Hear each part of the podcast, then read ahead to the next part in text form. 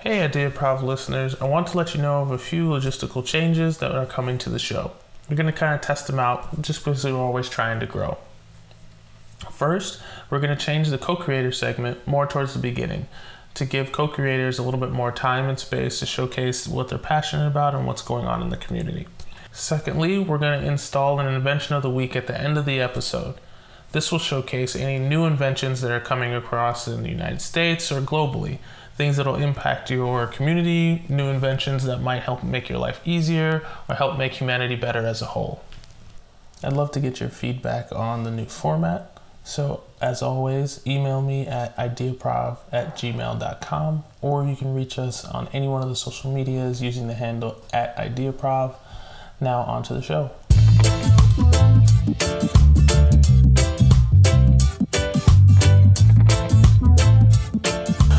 Hello and welcome to another IdeaProv episode um, with your host and primary co-creator Mike Pedersen. Um, I'm here with a good friend of mine. We've actually been friends since 17 years now. Forever. I think it's been a long time.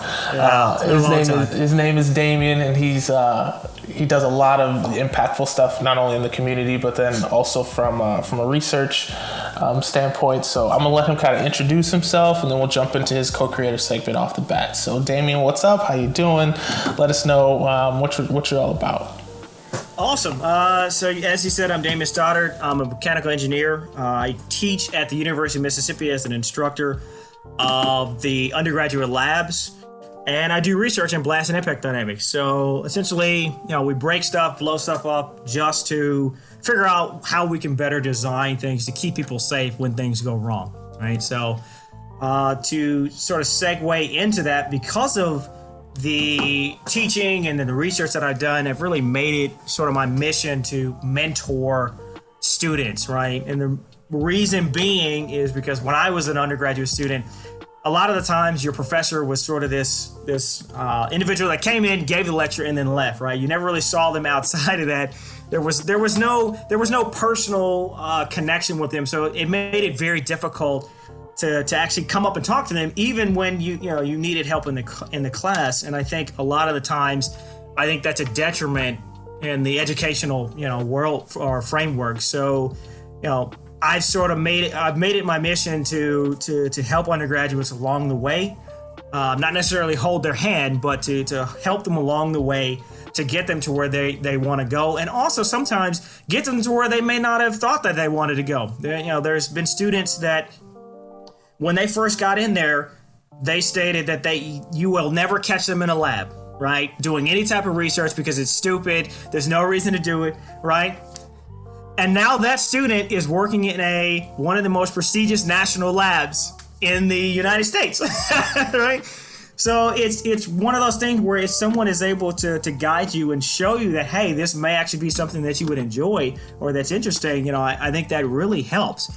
Um, so I think- yeah, I think the mentorship part is like huge in the fact that not only can you impact people from kind of that mental and educational level, but then you can Yes. also impact people on the personal level, like like, talking like you're just talking about expanding like their horizons on things that they didn't even know was possible, um, but then also kind of stretching their boundaries from a uh, internal like personal growth perspective you know? Um, and, and i know what you mean because we, we started off and went to the same school and just going up and talking with those either those tas or those professors they just eh, you, we saw them for that particular class but then after that those people disappeared and we were coming in trying to learn in a completely new environment and i don't want to say thrown to the wolves but Right. it was it, It was seemed- challenging thing Yeah. It seemed more robotic, if you will, business as usual, and not there really wasn't a personal connection. You know, which brings up you know multiple ideas on how people do mentorship. You know, so you can come at it from you know sort of two spectrums. One, like we said, yeah, the mentor is there. He gives you the information. You go back, do whatever they ask, and then you come back and show them what you did. And then there's just sort of a cycle of that. You know, which is is fine, I guess. Um, I've taken a more personal approach, uh, and the reason being is I feel that that has actually helped. That helps out more times than it harms, right? Because, for example, I have had students come up to me and apologize for lab reports that they have submitted in class. because they knew it wasn't their best work, right? But that says to me that they they value the interaction that we have. They value their education enough to where they're willing to say, "Hey, I know this is not my best work. This is what happened," right? You know, and sometimes that's enough for me to cut them a little bit of slack on the reports, right? But you know, so come. well, not necessarily cut them slack, but uh, I normally, you know, have a different. I have a different grading style than than I than I think a lot of other, you know, faculty members would typically have, which is, um, I try to give to be as hard as as possible in the beginning to sort of set the tone, and this is this is the bar, and you have to meet it, right? And help students see well, what sort of issues they may be having along the way and get them to that the where they need to be competence wise because you know one thing if you've ever met an engineer there's a couple things that they really aren't great at and that's a written communication or verbal communication. The vast majority of times they are not good at that right? And that's what i try to yeah. So teach. so, so what, have you have you noticed any of this in the personal lives of some of your team members or, or some of your students have, and stuff like that, as far as a mentorship? Absolutely, I have noticed that a lot of the times, you know, you, especially because part of the approach that I do is uh, just shooting from the hip sometimes, right? So when we're in the lab and there's like five students and two of them are new, I was like, okay, I don't feel like explaining this. I need you three to explain what you did and how you work this machine and, and go right? So they're sort of caught off guard, and but it's also in a setting that allows them to be a little bit safer. There's there's no stakes at play there, right? I'm there just in case they forget something, but it gets them in the mindset of I need to be able to communicate this information to someone else, right? Uh, it's one thing to be smart, but if you you know if you can't communicate the information that you're trying to relay, doesn't really how doesn't really matter how smart you are or how great your idea is, right? So, you know, doing that and then taking the more personal approach to where I'm not this person that you just see only when I'm teaching. Uh, I'm the person that you can come up and walk to, do discussions on projects that you may have, try to help you get to the right person that you may need to talk to to do that project. If I can't, if I can't, I'm unable to do it. Um, but to be that personal person, I, I think that has really helped the students out because I mean, there's been cases where I have had so many students in my office, and I have a pretty sizable office. You know, maybe want to clip that portion out of the video so no one other other other faculty members hear that. But but I have a pretty good sized office, and I had so many students in my office. My advisor walked in and they just turned right around and walked back out because there were that many students in there and he was like there's no way i'm going to be able to get to him and then of course i said okay you you and you because some of them were actually tas to help you you and you help this person you help this person uh, and then go from there and was able to talk to him but you know that I, i've had other cases where there were so many people in my office that i actually had to step outside of my office and use the lab space to actually help these students and that that's sort of the approach that i've taken is to I want you to be able, feel comfortable coming up to talk to me to ask your questions because if you don't understand something, that's that's a detriment to the university. That's a detriment to you because you know when you get out of industry and you're supposed to know this, right? They're gonna look and say, well, "Where did you go to school?" Oh, okay. Well, let me not hire anyone from that school anymore, right? And that's that's a right, terrible situation right. to be in. So yeah, I think it's just really. I think it's really interesting because I think you can definitely tell that you have the passion for sharing your knowledge with others. And i think that's just something that we kind of need to to really hone in and and we need a lot a little bit more of. You know there's a lot of teachers out there and of course we can go on the dialogue about you know how much teachers need to get paid but um, there's a huge uh, void i think for a lot of people in the fact that there's a lot of people that have a massive amount of information that they can share and there's a lot of people that are seeking that information. And not everybody will always be able to learn directly from a teaching model you know from a teacher teaching a certain way. Maybe it's behind a podium it's whatever. Like we need to think about different and alternative ways to educate people um, in a fashion that's going to be helpful um, in a fashion that's actually going to resonate with them. Because not everybody learns from a textbook. Not everybody no, learns from a computer. Sometimes people need to and, be actually yeah, need to that do that so. is, it's good that you brought that up because that actually was a personal thing that I actually had to get past because, for example, you know, when I went to certain schools uh, and, and took classes, and it was just the the typical cookie cutter. Here's the lecture. Here's the information. And I, I and I didn't learn it. I felt like I wasn't intelligent. Right. That's how I felt. I was like, well, I must just be stupid because everyone else seems to be getting it, and that's not necessarily the, the case. It, it's one of those deals where people learn differently and in different ways. That's not to say that they're unintelligent, right? And, and, and, the example I've actually, you know, had this conversation with certain, you know, students. You know, the example I give them is, you know, typically in your more northern schools, um, they are better at uh, essentially, here's the book, tell me the information, right? So uh, the example I use is uh, in a car engine, right? Since we're mechanical engineers, right? This is the only thing people think about when they talk about mechanical engineers, right? So if a northern school, I could give the book, here is how to build an engine, here's all the theory behind it, build me an engine. And they would be able to hopefully give you some type of design to do that, right? The other alternative is in a more southern school, which is more experiential learning, is give you an engine, here's the engine, take it apart, tell me how it works, and then build me an engine, right?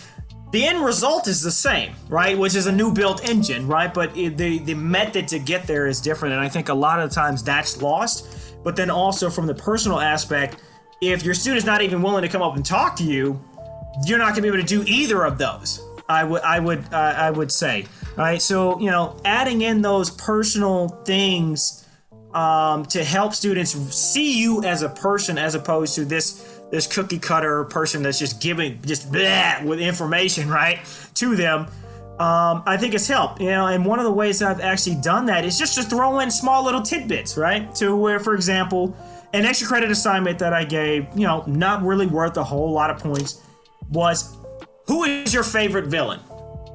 And give me, just give me who your favorite villain is, right? And then at the beginning of the next class, I went over the list. Okay, these are the villains, and of course, naturally, you get Heath Ledger's Joker because you know that's it's a very good icon there for for that, and you get some random ones here and there. Uh, but it builds sort of that connection with the professor because then you know the next thing I know when I'm going over the list is okay well who was your favorite villain? I was like oh well I got like three of them up here right? And they're yeah. like really? Yeah yeah yeah. And so you build sort of that connection to where now you're not just this person that is just giving them information. You you're a human being right? That they can yeah you're right, humanizing you're yourself being, you're humanizing yeah. yourself that you hey I don't know everything, but let's all collaborate and work together to get everyone where they want or need to be, right? And they feel comfortable doing that. Like I said, I mean, normally, normally on a normal day, there is at least 10 students in my office.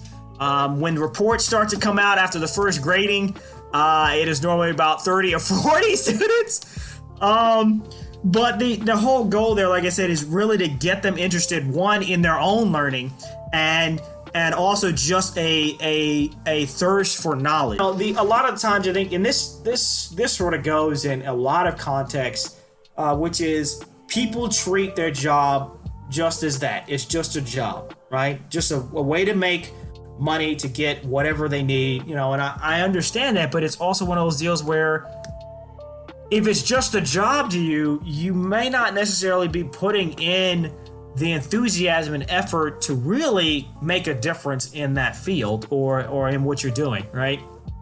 And right, right, yeah, and it's, it's funny that you bring up that that education piece mm-hmm. because I think that kind of leads us into like where we're going from our our segment like area in, in what we're talking about, and you know our, our our topic for this podcast was a little bit interesting because both Damon and I had played our fair share of yeah, video games back games. back in the day. Um, we played on a Still couple some now. Yeah. Still today. yeah, we played a couple of tournaments. We used yeah. to play in the dorms when, when we met, and it was always a fun time.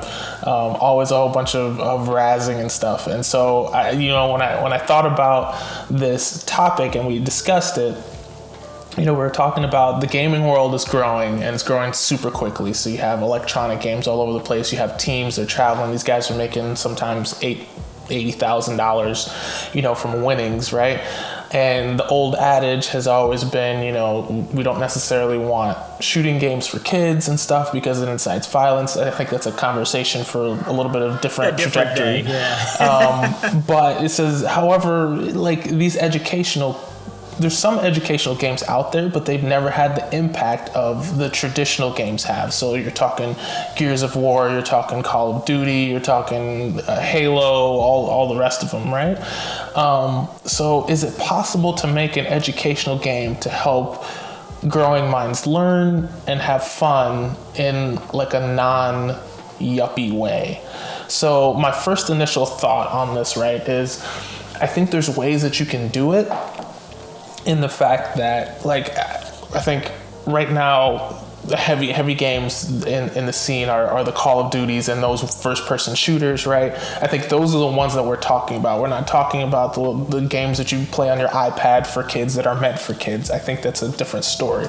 So getting through to parents that this particular shooting game is okay and is actually educational Right. is probably going to be rather challenging. Yeah, very challenging. But I think that there's ways in which that you can do it, right? So one of the ones that came into me is with those shooting games, how is it that we could teach kids, right? And so, of course, you know, be, you being mechanical engineering, like there's blast and, and, and, and, and dynamics and impact and all that kind of stuff there. And then I'm also thinking of one of the ways that I always used to kind of think about it was um, about like th- I don't know throwing grenades into games. Like all, all that is just complete geometry. Like if you know if you know geometry, if you know like how far, if you know it's it's physics and, and throwing things, it's all kind of the same thing. So how is it how is I guess maybe we have to get with game creators or something in that nature to kind of figure out, hey, maybe instead of just throwing that actual grenade, you show the arc or you show the degrees or you show you know um, the distance and stuff like that so that way that can be i mean i don't know if you can calculate it but maybe you throw some metrics or something on the board after that particular round is over Yeah, so I, I think you know to piggyback on what you said, I think that brings up an interesting point. Is is one the approach of how we educate people utilizing these games? Because there's one thing, you know, a couple ways that you could do it. You could do some sort of subtle learning to more passive learning, if you want to think of it that way, to where you just put in little tidbits here and there to, to essentially get people some knowledge of it, or just the overt, this whole game is designed to teach you this, right? And I think, unfortunately, with the latter of the two, that is generally either not going to be fun or it's not going to be entertaining enough to to hold people's attention. So you have to kind of find some middle ground. So you know the point that you brought up is the the arc, right? So for example, you know, a new game that I was playing uh, recently, the Division Two, you can actually see the arc, uh, just the arc pattern that you're throwing the grenades, right? But it would be another thing to add in, like for example, a small little element there to where if you you know have a different character you maybe can upgrade their strength or something like that to, to see okay if this person throws it at this velocity right? And i use this particular arc what is the distance it'll go or or some combination of that to where you know people are actually having to think okay well if i upgrade my strength i'll be able to throw this a little bit further. But for example i may not be able to up close i may not be able to really get the trajectory that i want or something like that. Um, and you can also do the same thing with you know the the uh, bullet trajectory, right? So some sort of feature that's built into the game that you know augments or changes the velocity of the rounds for whatever reason. So if, you know if you're using different ammunition or something, right? And then from there, it has some sort of information in there to, to basically give you flexibility to not necessarily calculate it yourself, but to, to show you how it's doing the calculation as to like the bullet drop or the trajectory or something like that, right? Right, Physics right. 101. Yeah, yeah, physics 101. And I'm, I'm thinking like you could, e- I'm not going to say easily, but I'm thinking, if, for example, in a, use this almost in a classroom setting, right? And you're to, and to, to those parents out there that would have some uh, aversion to their kids playing shooting games in class, I, I don't really know what to I say there's- to that. There's other ways to do that. there's I other, there's mean, other ways to do it, but I'm, I'm thinking of a classroom in which a kid is playing a watered down version of maybe these games, right? Um, like I saw um, a uh, a girl a relative playing one of these games, uh, like bonus daughter. There you go, um, playing one of these games, and it was a it was a very boxy, almost looked like a Lego game kind of thing, but they still had the guns and stuff like that. And she was a little bit younger, so I said, "Well, what happens if you would put all these kids in a room that are playing this game? Most of them are going to be relatively excited about playing it, right? But at certain points in the game, maybe you have to do math problems or science problems in order in order to be able to figure this out, right? And so we learn about physics typically what maybe high school, early high school, ninth, tenth grade. So if you if we do that and you say, hey, everybody plays the game, maybe the teacher has the ability to pause the game at a particular Right. moment in time. Mm-hmm. exactly, and- definitely needed. So all of a sudden, boom, that, that game is completely paused. Now everybody has to figure out a physics problem or a you know force or maybe if, I mean I don't know if you want to get into like thermo or hydrodynamics with any of any of that stuff with, but you have the ability to say, hey, listen, whatever you're doing in the game, it comes up with with the dimensions or whatever, and you have to figure out what you're doing in that particular time, in that particular moment, in order to be able to continue. And maybe if you if you aren't if you don't get that particular question right, then maybe you don't advance to the next round. And so kids are then, then incentivized Yeah, to say, hey, listen, them. if I make it all the way through the three or four rounds and get down to the final two, maybe all the all the students get to watch and see what's going on. Um, maybe I don't know, I get extra credit, or or maybe you win that round, and whoever wins X amount of rounds in particular in the classroom can, you know, I don't know, get extra ten points in their next quiz or something Right, like that. right. Yeah, I think that would really, yeah, because if you don't have an incentive incentive to do it or, or it's not fun, I don't students are not going to want to invest the time on doing it. All right, so you have to make it, you know, like you said, uh, to where essentially they have you know some some sort of portion that is fun that is keeping and holding their attention and then it sort of segues into okay here is the the learning aspect and then right back into the fun portion to where it's not just all overt learning here calculate this and then go and then calculate this and then calculate this and then calculate it right so the repetitive uh, sort of teaching method that we've already used uh, i don't i don't think now, repetition, you know, is a is a way to learn, but sometimes I think it ends up being a detriment to where people are just they learned to go through the motions as oppo- opposed to actually learning the concept. So we would also need some way to to tailor these games to where they're learning conceptually what is happening, learning the actual mathematics behind it if they have some mathematics behind it, but it's all still enjoyable and fun to them. Um, so they don't feel like they're doing work, and that, that's really the biggest key there, right? If you feel like you're doing work, it's more than likely not going to to go well. Yeah, it's, it's, it's not gonna like it's not going to go well. yeah, it's- I'm not gonna go well, and then and it's it's funny because like I know of some teachers that have done this, right? So I remember my physics teacher in high school was exceptionally like really great at doing this, and he would just take random things, and you know we did a lot of fun things in class that made it engaging, right? So one was firing bottle rockets, you know, things like that. And he was physics teacher, so we would take outside. We had a big grassy area. We'd, we'd buy rockets, and you had and you had the parachutes, and you had to calculate and all this stuff. And before you got to fire your rocket, you had to you had to know all the math behind it. You had to know the force, you had to know the distance, you had to know whatever. And I still remember most of my metrics right now. I remember it was Exactly. a sidewinder. It was like two feet long.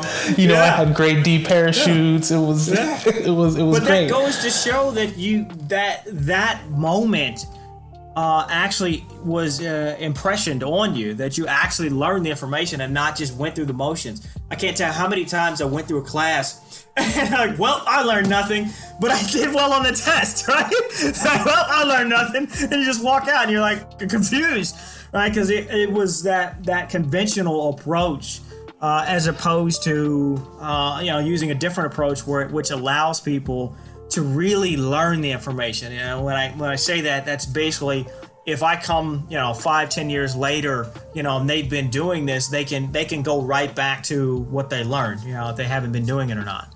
So, you know, I think I think that, and then also I think another element that, you know, some people don't like, some people do, and I guess it's really, you know, different depending on the person, but is some sort of competitive portion in there as well, right? Um, there are individuals who really they are going to get very competitive, right? Mm-hmm. It, I mean, that's so what the game is for. Like, it's, right, that's what you're competing. Right, you're competing. You know, so I think back to when I was in high school, and you know, I was there was a I think what I can't remember what the what the uh, the team was called, but basically it wasn't like a debate team, but it was like a uh, sort of a trivia type team, right? You have four people on a panel, you have these buzzers, and you know you buzz in whenever you have the answer, but the fact that it was competitive sort of gave you a little bit more drive uh, to actually want to to get better and learn all the random facts and information to, to be able to compete. You know, I also think that too much competition is also not good. You know, some examples I can give you uh, is just in you know from my background is you know in the research field it gets very competitive and now what that ends up doing is no one wants to collaborate. Right? Mm, which is yeah. a huge absolutely a huge detriment you know because you get into these cases where you have two people working in the exact same field. One of them has some information that the other one needs to understand a concept and that other person has information that the other one needs to, to basically fully develop the understanding of of the uh, the field but they won't talk to each other because it's it's too competitive right? Because they don't want to give their ideas to someone else that's then going to turn around and get research funding, and then they won't get their research funding, right? But my thoughts are is why not just come together and you both put in the money for the research funding for a better, well-rounded argument, right? Yeah, and so, so that, brings like a team aspect to everything too, right? right? Exactly. So like you if, you, if, team, you, if you yeah okay. You need a team aspect, and it, and it, and it really needs to have some sort of competitive uh, aspect in there. But like I said, it cannot be too too competitive because then you get into the the weird sort of context where then it ends up being basically a double-edged sword right you end up getting past the point of where you're no longer cooperative you're just trying to do every man for himself which I, I think is is not a good way to do that. Right, right, right. Now, I think you hit on you hit on a good point because I was thinking, especially from a competitive aspect, when I was it had to have been ooh, I'd say maybe seven, eight. We had these these things where we would go around and we would do multiplication tables, right? And it would be competing. Like one person would be standing in the row of kids, and everybody would be sitting. And the teacher would show the multiplication table on the board. Whoever could answer first would get up and walk to the next chair, and you walked all the way around the room. And I remember, I didn't. I mean, I was I was pretty good at math Right, right. right. and so my goal was I wanted to get around the room like right. twice. like, like just, just lap everybody. Right, I'm like, nobody is standing up on my watch. Right. Nobody's taking my spot. I'm destroying it. And I got to do it. I got to do it once, and it was fantastic. Yeah. But I remember I would go home and I would like analyze and drill multiplication tables in my head just because I'm competitive. Now I realize not everybody is, has that competitive streak in them. But I do feel that adding that element is going to be super helpful for people, especially if you do it in in the not to say the confines, but with the methodology of a team aspect, right? So you have a like a blue team and a red team, and let's say you have to complete these particular objectives in the game, right? And so you have um, you can reduce the amount of people over there, i.e., you take them out from however, you know, maybe you freeze them in the game or whatever, but you have to solve these particular equations before you get the ability to do that. Or let's say that you want to have this ability where both teams have to solve a particular problem, but if you solve this problem first, then you get a power up that slows right. down their processing speed or they exactly. don't get to, to do whatever. Yeah, that and that is trying you know the aspects that I would, you know, suggest that they add into these these games if they're going to make them is is that competitive but not so competitive that it's every man for himself, right? You have to have the team element there, right? Because without the team element there, you know, one of the skills of you, for example, lifting up, you know, your fellow man to, to help them get to where they need to be is also an issue. So, say for instance, you have like two teams, right? And and it's a, a shooting game, right? Just, just this is just an example that I'm just coming up with on the fly here, so don't don't, don't write this down.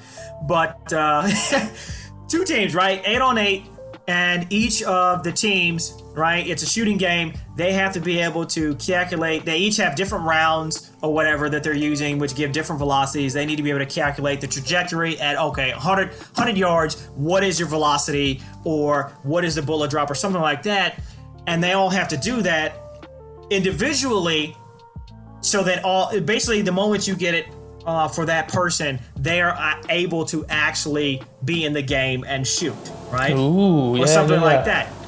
But obviously, you don't want to just be the only one there because, you know, for example, the other team is four people, right? Uh, or eight people on the other team, and two or three of them have done it, right? So it would sort of instill, okay, well, maybe if I already think I have the answer, maybe I can help my teammates out to get that answer that they need, right? To give it that more cooperative sense. Okay, this is what I'm pretty sure the answer is, and then sort of give them the the the uh, ability to time when they put their answers in, right? Ah, okay. So like like a collab- group, like a group, like for example, Yes. you're talking about when you're spawning Right. into the game instead of Right, just coming in on one. exactly. When you're and- spawning into exactly. Yeah. So another aspect is, you know, obviously you'd have to make it to where, um, because if it's if it was some sort of death match, if you know anyone that doesn't know what that is, you basically just kill each other, kill off the, the other team.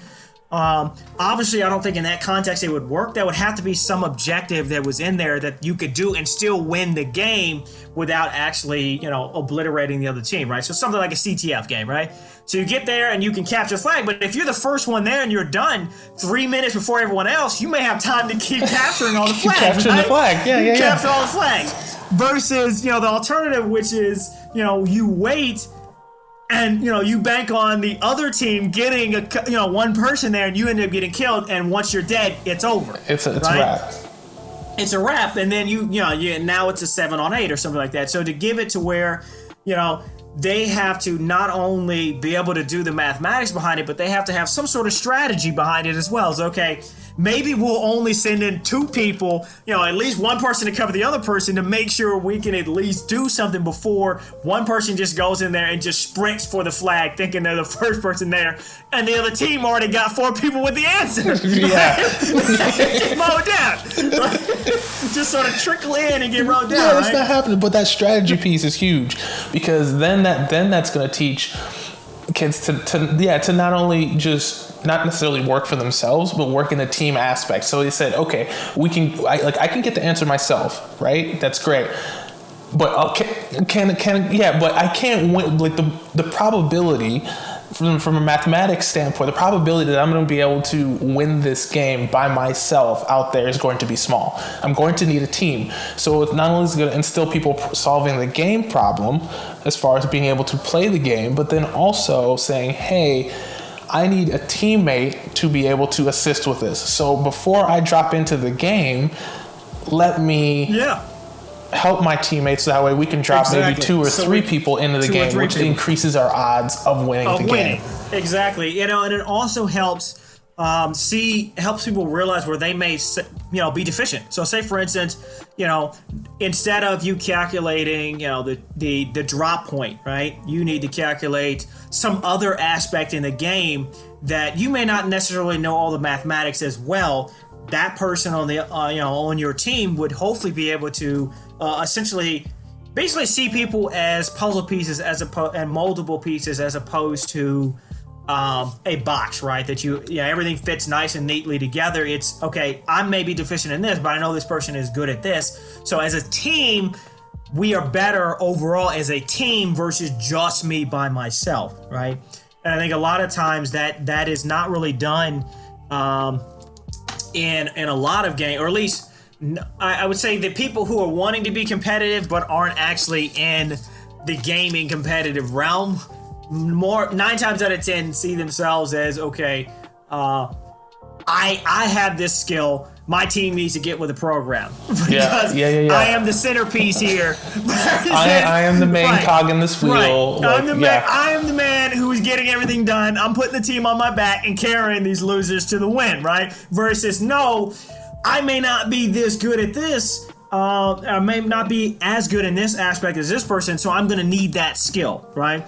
I mean, it's it's it's very similar to what has happened in, in Overwatch. So, any of the people who may not be familiar with that, different characters have different abilities, right? So, naturally, these characters, because of their different abilities, are going to excel at doing something different, right? So, with that being in mind, it has exposed a lot of people you know, coming off of the original Call of Duty or Halo, who were basically just one man army, right? To where, yeah, you're good at shooting, but so what? There's other aspects. it only takes you so far. Only it takes only you so takes far. you so far. And in that game, it doesn't take you far at all because, for example, if you're good at shooting, and you know you have certain certain um, certain characters in that have ability to have shields, right? You have to shoot through their shield versus there's other characters that don't necessarily that's not really a detriment to them right? They can just walk through that and not necessarily care about it because they have their own shield right? And you sort of have to depend on them to be able to do that so you can even get in range to shoot someone right? So so what if you have a perfect shot if you can never shoot anyone if you can never shoot anybody and the thing is like the one the one part that, that i think would be kind of neat is like if you if we're spinning off of let's say the the Halos, the Call of Duties, the heavy shooting games, right? If we have something that's more of an adventure focused game, right? And so uh, oftentimes those the campaign modes for those games, which is uh, you know to, to those listeners who might not be super versed, you'll have a general multiplayer mode which we'll play with other people online, and then uh, in the campaign mode you're just playing with a computer simulated like uh, storyline, right? So in those computer simulated storylines, like this could be a perfect opportunity that if you were to build a game educationally, you're going to need other people with different skill sets. So maybe if you develop this for a classroom or for younger individuals, you can say, hey, um, we're going to need let's say four people on a team, right? And so you're going to need somebody who's really good with mathematics, maybe somebody who's a little bit better with trajectories and physics and, and things in motion. You might need somebody who's a little bit uh, more versed in geometry and angles. And then you might need somebody who's a, who's a little bit more uh, adept with uh, probabilities, maybe, of what you're going to need. And then that team of four may progress through the game and then they can help each other by when they come across certain objects in that particular game to overcome them and say, hey, listen, in order to get past it, this is this is what you're going to need to do. You need to solve this particular problem, and then everybody gives their individual expertise, so they all get over it, and they all progress through the game at a different thing. Now, the actual interface of how that's going to work in the storyline. I'm sure there's plenty of game creators out right. there that can make something for can, this. That can do that. Yes. Um, but the one that sticks in my head from way back in the day is the Oregon Trail. I believe that, that was like yeah. one of the very Where first everyone games. died. no one can ever finish. yeah. you know, this is the Oregon Trail. That was a huge long one. I remember there was another one, but those those are the very first like I guess instructional educational games that people could actually get on board with. So if we can modernize that, add some more a lot better graphics. a lot better graphics and that stuff. I think you have the recipe for something that can actually work. Yeah, that, yeah. that kids are actually going to I guess benefit from and then yeah. also want to play. Exactly. So you know another another aspect uh, or another example that I was thinking about, and this is really more for a collegiate level, um, particularly engineering, where you know, of course, because that that's my field. But say for instance, car engine design, right? There are many aspects that go into car engine design, right? Uh, for the entire car, uh, not just the engine in and of itself, but you, know, you have aerodynamics that you got to worry about, right? Is this thing going to be a block and just going to, you know, eat gas just because it, it's poorly designed aerodynamically? You know, the mechanical kinematic systems and all that is is how do these gears and these these arms work together to basically produce power to the road? There's a chemical aspect as well. You know, what sort of mix ratios do you need? There's a lot of different aspects in there, but that would really uh, lead to a, a good um, sort of competitive game that you could do even amongst students in the class or even amongst different universities to basically okay you need here's this game that has you know a couple different built-in parameters that you need to fit and then build this vehicle and then sort of use that to, to springboard to uh, there is a i think asce um, any ASE or something like that, American Society of Automotive Engineers, but they they're supposed to build a vehicle every year, right? And then they compete, you know, to sort of implement this game in there to where you know it helps helps them understand the learning portion behind it versus they're sort of thrown to the wolves. Well, you need to build a car engine, figure it out on your own, which is just, is just really not. Uh, a great way to do that, but this not, but this program wouldn't really hold their hand. But what it would allow them to do is they would be able to work through that and sort of in a competitive ma- uh, manner get all the aspects that they need and then build that vehicle right to where it it it uh, it gives them the information that they need, but not necessarily uh, handholds them throughout the entire experiment the experience. Experience, yeah, and, and I think I think that's good because you have to build that autonomy when you're doing this, right? You can't have them just completely have their hands held. Now, you know, pivoting to whether like I always like to kind of look at it from a from an impact perspective, right? So if you're having either at the collegiate level, high school level, um, maybe even middle school level, depending on how how you're developing.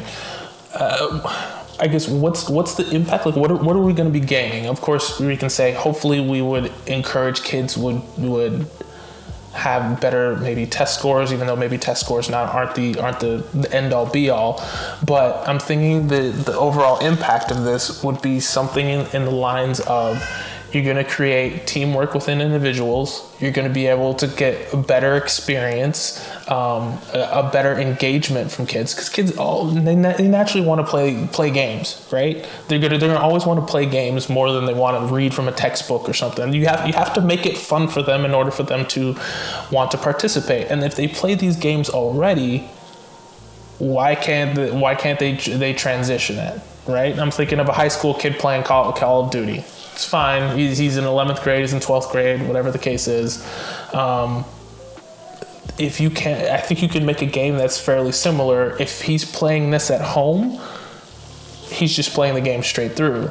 If he's playing this at school all of a sudden, or in a more educational setting, at least he's almost getting the same fun level right. of it while right. still getting the while education, still the while yeah. still building the teamwork with others you know while still building the cognitive space about uh, you know methodology and differential thinking and and all those kinds of things in different areas so i'm thinking now will a game developer make it maybe I don't know. maybe, maybe. not i don't know maybe but you also brought. Uh, I would also bring up another point that I think would also help is retention of the information right? You generally remember things and events that were either fun or exciting or uh, in, in, that context. So if you make the game fun enough, they the retention of the information I think will be better, right? Uh, like I said, it, it's I can't tell you how many times I've taken a class. It's like, well, I learned nothing, right? Like because all I did was, you know, they gave the cookie cutter educational experiences. Here's the book, learn the information, take the test. Here's the book, learn the information, take the test. And I personally think that you know that at least in certain contexts, uh, you obviously have to test students to, to to get a grasp of how well they understand the concept. But I think a lot of the times uh, we take that too much uh, too much into into the fact and basically treat that as the end all be all, right? You can still learn after that test, right? That's one. And not only that is I think tests would be better suited for uh, essentially understanding where people are deficient, right? Because it's one thing to, to, to be deficient and not know it, right? And another thing to, to be deficient and know that you're deficient and know that maybe you're not going to get it and you need to actually consult someone who's an expert on that and that that that i think will instill more of a collaborative approach as opposed to you know, typically in the education system, everyone is tested against everyone else, and it, it, like I said, it's a free for all. Every man for himself. So I need to know all the information for myself, and that that I think is unrealistic, right? If I was to try to learn every aspect of, of a car, right, there, I'd be here all day, right? I'm only concerned research wise, in my standpoint. Okay, if I run into a brick wall, is this person going to live, right? So I have that expertise versus another person who has, okay, well, if aerodynamically this thing is going to eat, I mean, basically, I'm basically just making a trip to the next gas station, because aerodynamically it's very poor, it runs very poor. and You know that person has that expertise, or you know someone else that's concerned with another aspect. But like I said, that would I think help in terms of the collaboration and help people understand that sometimes it's okay to not to to not be an expert in this in this area. It's it's enough to know a general idea of what is going there. That way, when you're interacting with this person, you can actually you can actually understand some of what they're saying, right? Because know, one of the issues we have in the engineering field is you have an expert in this field, an expert in this field, and they're unable to find that middle ground to help explain where one side course correlates with the other side. Right, right, right. right. It's, it's, it's, huge, it's huge that you bring that up because I think for a lot of people, and I should say a lot of people, the thought process is right in traditional education systems is like you said every man for himself everybody wants to learn uh, you're supposed to learn like when you like we, we go through this big giant lens of you know k through 12 learn as much as you, you possibly know in as many different areas and then you're supposed to know everything jump out in the world and be fine exactly. right you're supposed to be able to figure everything out but then right. when you when you get into either a corporate environment or a or you know even in just everyday life right then all of a sudden the I guess the paradigm kind of flips, right? And then all of a sudden you're supposed to you're supposed to know when to know everything and then when to ask for help, right? It, like if, if, if I'm a if I'm a gardener or something like that, and I and I grew up you know learning about biology and all that kind of stuff, if my sink breaks I need a plumber. I, most people like it's a completely different skill set. It's a completely different mind frame. It's completely different everything. And so you go you go seek the experts in those places.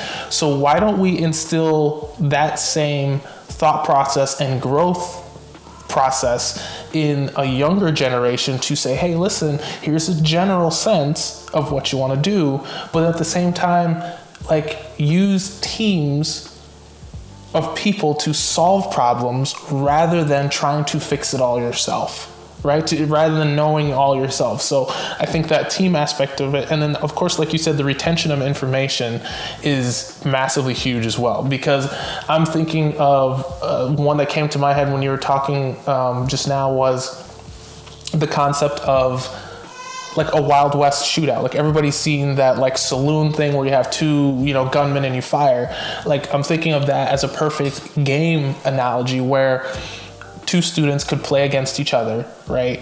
And as soon as they both have to solve the same problem, whoever solves the problem first gets to I don't know, their their particular individual avatar gets to blow up the other one.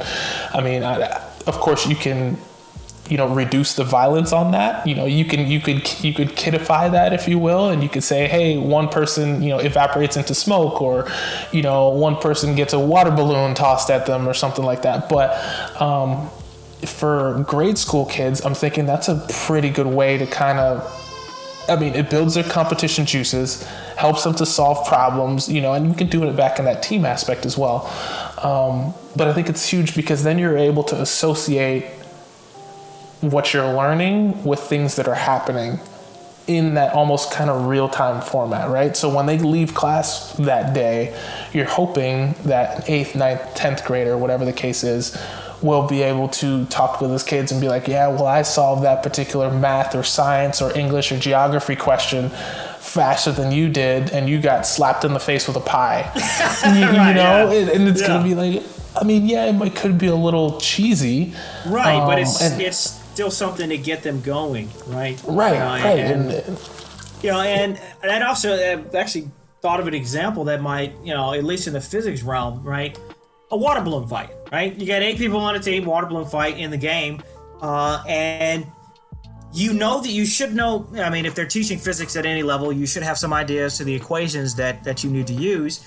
But in the game, say for instance, uh, they don't tell you what any of the parameters are they only give you a couple different things to, to, to actually to be able to identify those. So say for instance, you know, you throw this thing and it goes a certain distance and it takes a certain amount of time for it to go there, right? From there, you should be able to actually do more calculations and back calculate what, for example, maybe your velocity was and things like that to where uh, it's not, like I said, the hand holding to where you're given all the information and then you have to crunch out some number. You, no, I need to figure out which of these equations I need to use I had to solve this problem. And but the whole goal there would be to, you know, each person may have a different different pieces right? And you all have to come together to then, have this water balloon fight, right? So another aspect that I think is also um, that we may we really haven't touched on is uh, we need creative ways uh, to do this, right? Uh, like people actually are going to have to sit down and think of a creative way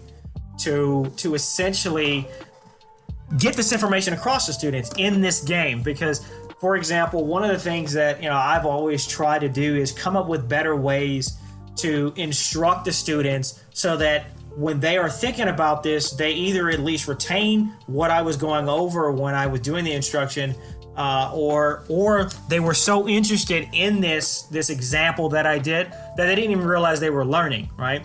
So for you know, one two examples I'll give you. One of which is uh, the written communication, right? So I, I, told you, you know, undergraduate research and uh, also just in class, I try to stress that because if you can't written, if you have no written communication skills, it doesn't really matter how good your idea is. No one's going to buy it, right? Um, but with that in mind, so what I did was I just did a simple procedure. I said, what I'm going to do is you guys are going to, half of you are going to close your eyes. The other half are going to observe. I'm going to do some action and I want you to write down the procedure on what I did. Right. And then we're going to give your procedures to the people who didn't see anything and they're going to do it. And we're going to see if you get the same result as when I did it. Right. And then what they quickly realized was a lot of them left out a lot of details. Right. Um, yeah, so you have you know that that sort of that creative teaching method uh, that I think would uh, ultimately help the, get the point across. And then, then another one for, uh, and this is really more on the research side and also some of the outreach uh, to to high school students or or middle school students is a Nerf gun fight, right? So you have two or three students, or, or sorry, three or four students have a Nerf gun fight, and you record it with some type of video uh, system but from that, we could teach them how you can use your camera to find the velocity of whatever projectiles and sort of the physics behind what is actually happening, right? Uh, but those creative ways to make it to where it's, like I said, make it to that subtle learning, right? You don't even realize you learning you're learning something, and then all of a sudden, you know, you realize, oh, well, I know how to do that, right? Uh, versus, like I said, that in your face textbook approaches this is the equation, this is what you need to learn, this is the concept behind it. Now go do something great with it. I think most of the time that ends up ends up uh, being an issue with a lot of students. You're like, well, I know how to do this calculation, but I don't conceptually understand why why I should even know it. Right, right, right. yeah, yeah, that makes a whole lot that makes a whole lot of sense, and I think this is also applicable to a lot of different types of games as well. Right, a lot a lot of games that are out there are strictly for fun, and I think if somebody put in a little bit of thought, they could have solved a lot of, uh, I guess, direct questions for it. So, one of the ones that um, my bonus daughter plays a lot, I think it's called Roblox. As kids, and it's kind of like a almost like an old school Sims game, right? And so you can you play in another world, and you can have pink hair, and you know you have all these different things. And nothing against the platform. I, I think it's great as as far as uh, a mental space for kids to kind of explore imagination and, and, do whatever they do whatever they want. And they can ride crazy bikes and play with friends. Um, but I was thinking about it with the game, and you know she can build houses, and she can build the um, she can have cars and all these different things in there and uh, restrooms and uh, patios and have a pool. And it seems like every two or three days she's like oh look what i put in my house and look what i did in my house. And i'm just like you know with everything like she she likes playing this game I was I said if the developers of this game added just a little bit of education, uh, just a little bit of education with it, like, hey, what are the building materials that you're using for your house? Is it wood? Is it steel? Is it is it brick? Exactly. I said as far as interior designing, what color patterns are you looking for? You know, and and you're help building those skills in a very subtle way but is still going to resonate as far as what's what's happening. Now, I think they do this in some games, right? Um, you know, like if you're building a ship, you know, they say, hey, you need wood, you need metal, you need, you know, whatever. So it's like, okay, I get that, but and, and at the same time, there's there is a there is an argument that sometimes kids just need a creative space, right? They just they, they don't always need to be nonstop learning. Right, But I feel like in Yeah, a lot of that. these, I get that. Yeah, I, I get that. But I think there's were, just a level of in the curiosity. if you're in the education setting, that, that argument doesn't hold up, right? Because in the education setting, you're you're there to get an education. you I mean, your your time after that is different, right? But you know, to, to piggyback on what you said is, uh, or what you just said, uh, we could also try to add maybe potentially some sort of consequences to these decisions that they make. Because you know, the example you brought up is house building, right? You can build it out of wood, you can build it out of brick, you can build it out of steel, this, that, and the other. But say for instance you have some some weather aspects in there as well so all of a sudden it gets really hot and you built your house out of nothing but steel now your house is 200 degrees right because you built an oven your character doesn't make it into the next round right yes, yes, that makes total sense. Makes total Right? sense. Or you build it out of brick, and you know, all of a sudden, you know, it's very good in the weather. Or you build it out of nothing but wood, and weather all of a sudden blows it away. lightning Right? strike and it burns up. Like these Exactly. are real life applications of things Real that happen. And thi- not only Mm-hmm. that, but I also think that would help with the internal aspect of kids' brains as well to realize Exactly. like not, not to say that there's consequences for everything, Right, but right. to show them that Cause and effect. hey, cost effect, cost effect, Cause and effect, right, Cause, and cause- effect. Like these things happen to regular people on a regular uh, a regular basis. You know, unfortunately, people's houses burn down. Unfortunately, people make mistakes when they're using building materials, um, and and so when they get into the real world and they see these these issues happen to people, it's easier for them to process because all of a sudden they've seen this in their game as well right? You know, they're not asking questions because they're totally mystified when something happens because they said, "Oh, well, I saw that in my game and that makes sense. That's what happens when X and X happens." You know, so finding that educational tool. So, I think we No, I think we got some really good stuff here from um like a like an overall perspe- overall perspective. Okay, Yeah, so I, I just want to bring up just just this is this is total sidebar stuff right now, um, but it's also in the education system. I, you know, we said cause and effect, and my mind just went to this conversation I just had with this student. I don't still understand the difference between the two words effect with an A and effect with an E, right? So.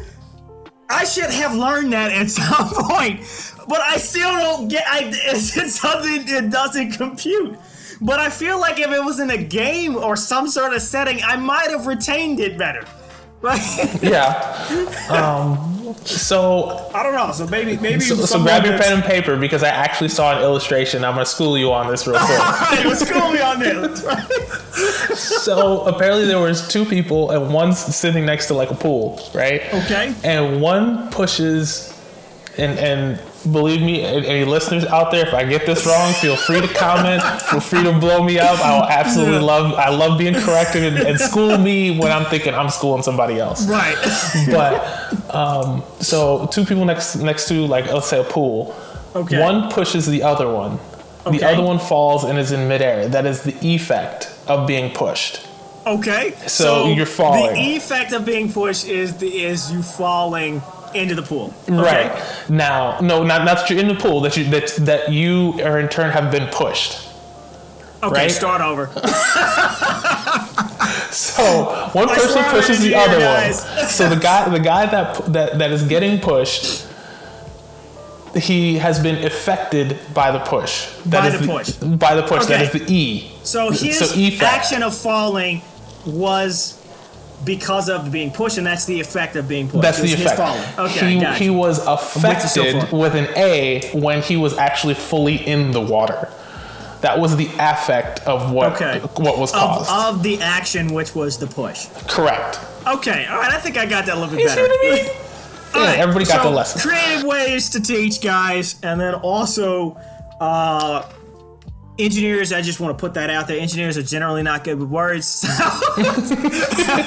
We're better with numbers, right? Better with numbers. Okay. I swear I'm smart. I swear I'm smart, guys. I'm doing uh, doing research on body armor and trying to develop a new body armor. Okay. Okay. All right. So, so we're all getting shot because of you. yeah. right, exactly. All right. So, to, so to summarize, to recap, here's some things that we need to do from a gaming educational perspective.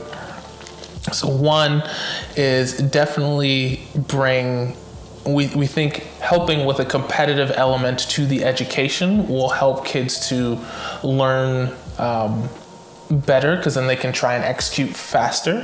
Um, I think there's a little bit of an element there that we have to look at in regards to not every student learns through competitive speed. Um, but at the same time, I think that will help a lot of kids um, in in that fashion, building games that, that will help them.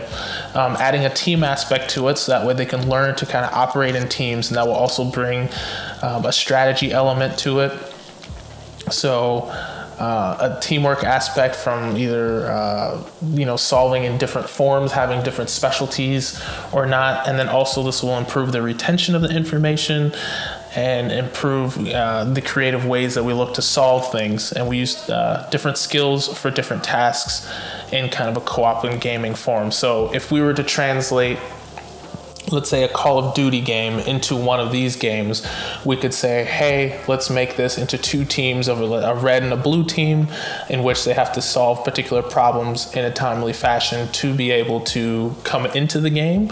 And then once they're also in the game, if they want special adaptations, um, special configurations for their team members or whatever, they would um, solve different problems. Maybe they get an extra life, or maybe they get extra ammunition, um, or uh, extra attributes um, like like body armor and stuff like that. And so by adding those elements to the game, we can kind of add an educational piece to the game while still preserving the integrity and fun of the game right. to make it enjoyable for kids to participate in. Yeah, absolutely. Yeah, it's. I agree with all, all that, uh, that that stuff that you just went over. Unless we can do that, uh, you know, unfortunately, it's just it's it will not have the impact that we're really looking for, which is to to help educate and push the education further right? Education system further. Yeah and it's all about kind of making sure that we kind of push the education system forward. There's a lot of other avenues and ways in which we can do that and i think you know gaming is one of those ways in which we can really um, push the envelope while still making it still making it fun um, for people. So um, i think that was a really good show. We got into a lot of really good points um, I want to first and foremost, you know, thank Damon for coming on the show and adding his uh, his expertise, not only from a ballistic standpoint, but from his gaming background. So I think that was most helpful for everybody. Yeah, so it was a pleasure being on. Excellent. So, um, for all of our listeners, make sure that you can uh, tune into us. You can find us on Google Podcasts and Apple Podcasts and Spotify. We're always increasing our platforms that um, we're trying to be on as well. You can also find the show at ideaprov.live. Follow us on all of our social handles on Facebook and Twitter, Instagram. Um, LinkedIn, and even have our YouTube channel where you can find this episode. So until next time.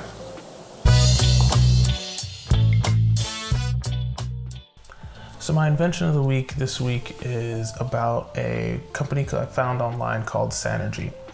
So, what this company does is it converts waste into reusable energy, right? So, this is heavily predominantly for expanding cities in like third world countries or just not as developed countries. So, you're talking like Bogota, Colombia, Mumbai, India, Manila, the Philippines, Dakar, Senegal places where the population is booming and traditional sanitation methods may not work to the likelihood of first world countries, right? Um, or the probability. So they've created a completely green and environmentally um, healthy process in which they're able to convert the human waste into biogas to fuel their factories um, insect based animal feeds for their farms, as well as organic fertilizer for farmers to grow more higher yield crops.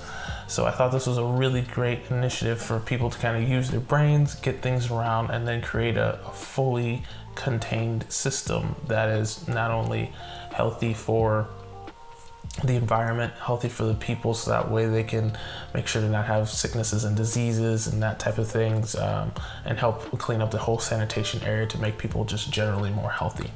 So with that i will put a link to the uh, to the video and also the article in the description below. Thanks for listening